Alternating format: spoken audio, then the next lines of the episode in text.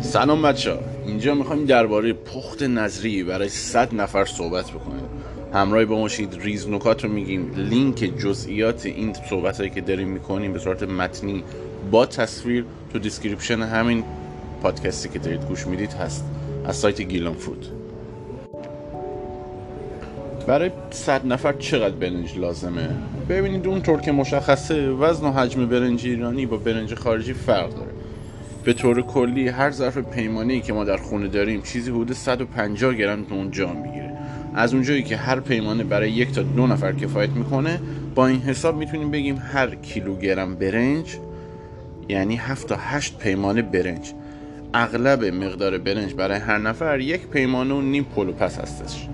با این حساب دقت کنید هر کیلو برنج ایرانی برای حد اکثر 6 تا 8 نفر کفایت می‌کنه. اما این مورد برای برنج های پاکستانی و هندی که این روزها به دلیل قیمت بسرف و کیفیت مرغوب مجلس بیشتر در بازار دیده میشه فرق می‌کنه. مثلا برای برنج پاکستانی اینطوریه که هر کیلوی اون برای نزدیک به ده نفر کفایت می‌کنه. پس چی شد؟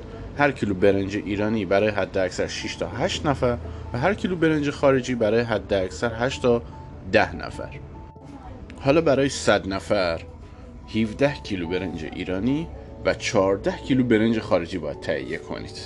یعنی تا حدودا برای هر نفر بین 150 تا 200 گرم ما برنج نیاز داریم. البته این موضوع بستگی به سن وزن قند و نوع برنجی که دارید پخت می‌کنید بستگی داره. حالا سوال دیگه اینه که هر 10 کیلو برنج برای چند نفر کفایت می‌کنه؟ ببینید هر 10 کیلو برنج حدودا 70 الی 80 پیمانه برنج میشه. پس این مقدار برای حدود مهمونای بین 70 نفر کفایت می‌کنه.